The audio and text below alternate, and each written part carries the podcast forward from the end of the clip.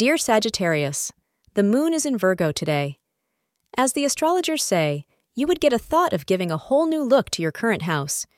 You would want to get it refurbished so that it looks like a new lease on life.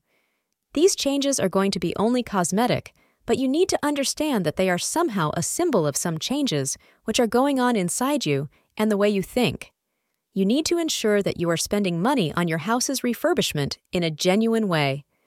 You should always prioritize the items that genuinely need to be replaced instead of just buying some items which are not even necessary.